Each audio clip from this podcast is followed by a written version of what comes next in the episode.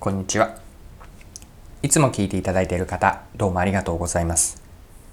今回が初めての方はよろしくお願いします。ただ翼です。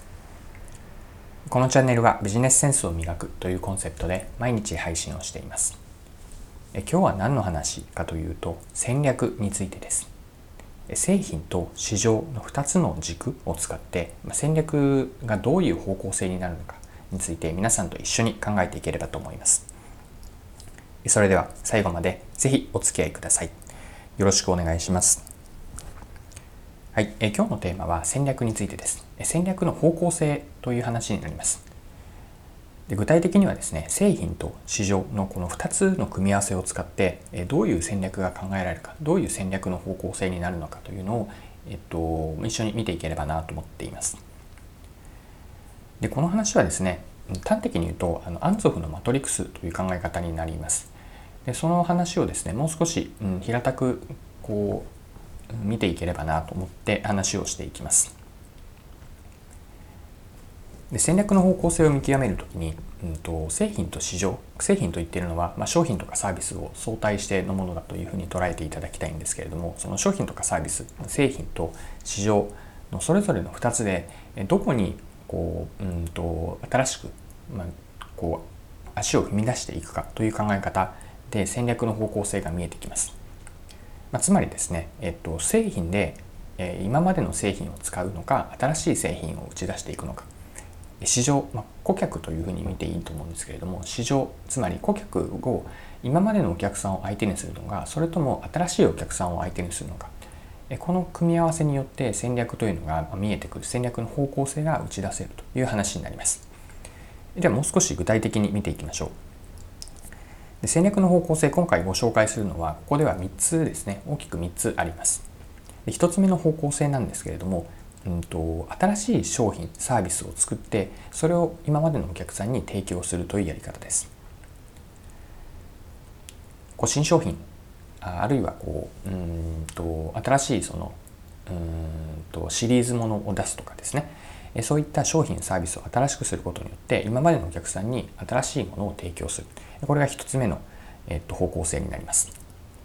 では2つ目の戦略の方向性は何かなんですけれども、うんと、顧客開拓になります。具体的にはですね、えっと、今までのその商品とかサービスを新しいお客さん、まあ、ターゲット顧客を広げるという考え方になるんですけれども既存の製品商品とかサービスこれを新しい今まで売っていなかった今までにこう相手をしてこなかった新しいお客さんにこうターゲットを広げるあるいはターゲットをこうシフトするという考え方。これが顧客開拓になります。1つ目と2つ目の違いを見ていくとですね1つ目というのは新しい製品を既存の顧客に提供するんです。で2つ目の顧客開拓というのは、えっと、組み合わせを逆にしてえ既存の製品を新しい顧客に提供する。この違いになります。はい、えー、では戦略の方向性3つ目は何でしょうか？これはですね製品も市場、まあ、つまり顧客ですね。製品もお客さんも両方ともで新しい方向を打ち出すです。これが一番難易度としては3つの中では高くなります。というのはまず、えっと、新商品新製品新新しいサービスを打ち出すのでまだ製品としてもこれまで扱ったことがないもの新しくなる。さらにえっと、市場自体も新しくなる。つまり今までに相手をしてこなかった、えっとまあ、付き合いのなかったというお客さんですかね。新しいそのターゲット顧客になっていくので製品も新しければ顧客自体も新しくなります。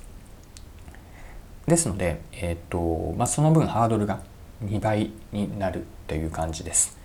まあ、単純に2倍というわけではないんですけれども、えっと、製品も新しいし顧客も新しいということで、まあ、一番こう難しい、まあ、それぐらい、うんまあ、リスクではあるんだけれども、まあ、当たれば今までにない商品を売っていくしかつお客さんも新しく獲得できるので、まあ、リターンも大きくなるんですけれどもその分ハイリスクハイリターンという位置づけになります。ここまで戦略の3つの方向性をご説明しました。まとめる手としてもう一度言っておくと1つ目の方向性というのは製品を新しくして既存のお客さんに売っていく。これが1つ目です。で2つ目はその逆で製品は既存のもの。なんだけれどもお客さんは新しいターゲット顧客新しい顧客を開拓していく。これが2つ目の方向性です。で3つ目は製品も顧客も両方とも新しくする。新しい製品を新しい顧客に言っていく。これが一番、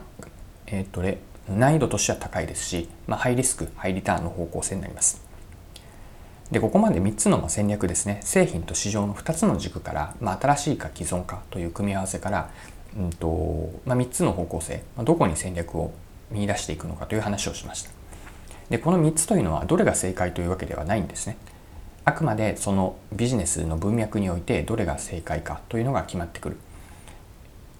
あるいはこう決めの問題というふうにも捉えることができます、まあ、重要なのは、え自分たちがそれを認識できていることですね。ただなんとなく新規のお客さんを狙うというわけではなくて今までの商品サービスを使って新規のお客さんを狙いに行くという、まあ、意図と意思を持ってそれをやっているのかあるいはハイリスクハイリターンということを覚悟の上で新商品を新しいターゲットに打ち出していくのか。ここの違いをしっかり自分たちが意識しておく。分かってやる。分からずになんとなくではなくて分かってやっておくというのが重要かなというふうに考えます。はい。今回も貴重なお時間を使って最後までお付き合いいただきありがとうございました。このチャンネルはビジネスセンスを磨くというコンセプトで毎日配信をしています。次回もぜひ聞いてみてください。またチャンネル登録をしてフォローいただけると新しい配信を見逃すことがなくなります。まだの方はぜひフォローそしてチャンネル登録をよろしくお願いします。それでは今日も素敵な一日をお過ごしください。